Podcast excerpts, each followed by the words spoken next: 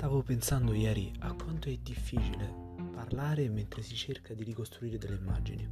Ok, vi ho raccontato di come io faccio una post-produzione dei sogni, nel senso mi prendo questi appunti e poi li rielaboro, ma non li rielaboro in modo scritto, li rielaboro comunque in, in una sequenza filmata nella mia testa, quindi sono comunque immagini più collegate rispetto a quelle iniziali di quando mi sveglio, però sono comunque immagini. E stavo pensando quanto è difficile raccontare queste immagini e di quanto effettivamente la lingua italiana sia una lingua complessa. È difficile in generale parlare, è molto più facile scrivere, per esempio, in italiano che parlare in italiano. Poi per tanti motivi, l'agitazione, il, l'essere un po' timidi, aver paura di sbagliare i verbi, perché comunque tutti quanti abbiamo la tendenza a pensare qual è il verbo giusto in una determinata situazione anche per via di tutto il bombardamento mediatico che abbiamo tutti i giorni, eh, anche l'attacco, questa campagna che è diventata il difendere la lingua italiana, quanto la lingua è qualcosa di mutevole, è qualcosa che deve, deve funzionare, non deve essere così rigida, deve essere a disposizione, messa a disposizione di un determinato popolo e essere utilizzata da quel popolo nel modo che più gli aggrada. Questa cosa mi stava facendo riflettere perché la lingua italiana è davvero difficile, è molto bella, però è davvero difficile per raccontare immagini. O in generale le immagini sono difficili da raccontare. Scrivere qualcosa non è come riprodurla visivamente.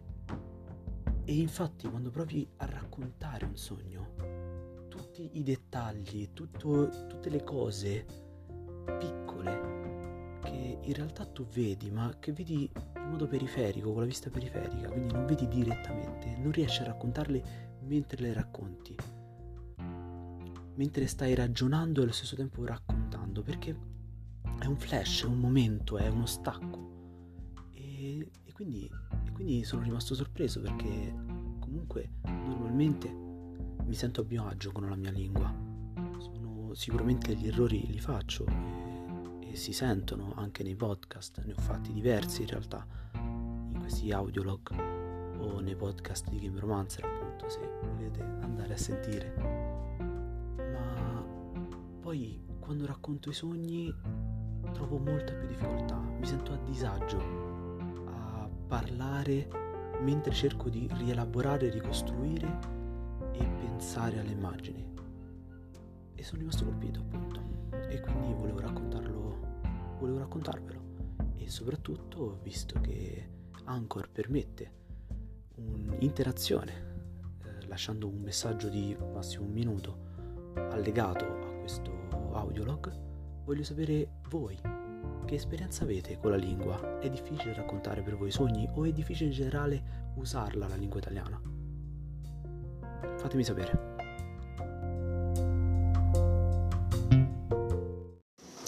Ciao Francesco, ti rispondo in merito al tuo alog dove parli della difficoltà di comunicare verbalmente, di parlare. Io, sai, sono Fabio, ho scritto, penso ormai di aver scritto intorno alle 15-16 mila pagine di romanzi, fra tutte le volte che l'ho rifatti, forse anche di più. Quindi diciamo che scrivere ormai presumo di aver imparato almeno a farlo in maniera, non so, intermediate, basic, non so, non so se sia un termine in italiano, ma il concetto è quello.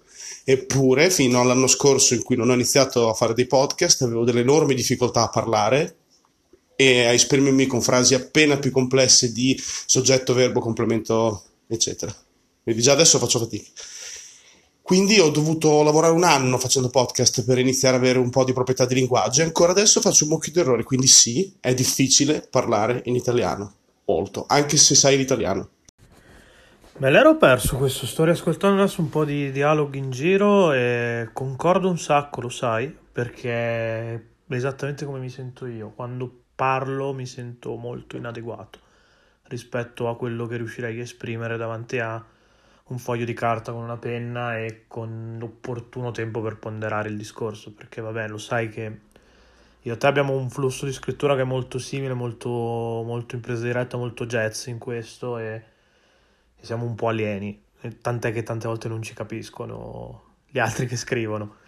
Però vabbè, chiusa parentesi, nonostante tutto penso, quando scrivo penso, non è, non è come parlare, non è, una, sento di avere una rete di sicurezza che a voce non ho e, e, e mi manca quella rete di sicurezza perché, perché, ce l'abbiamo ovunque, ce l'abbiamo ovunque, anche adesso che ti sto parlando ho una rete di sicurezza, potrei stoppare.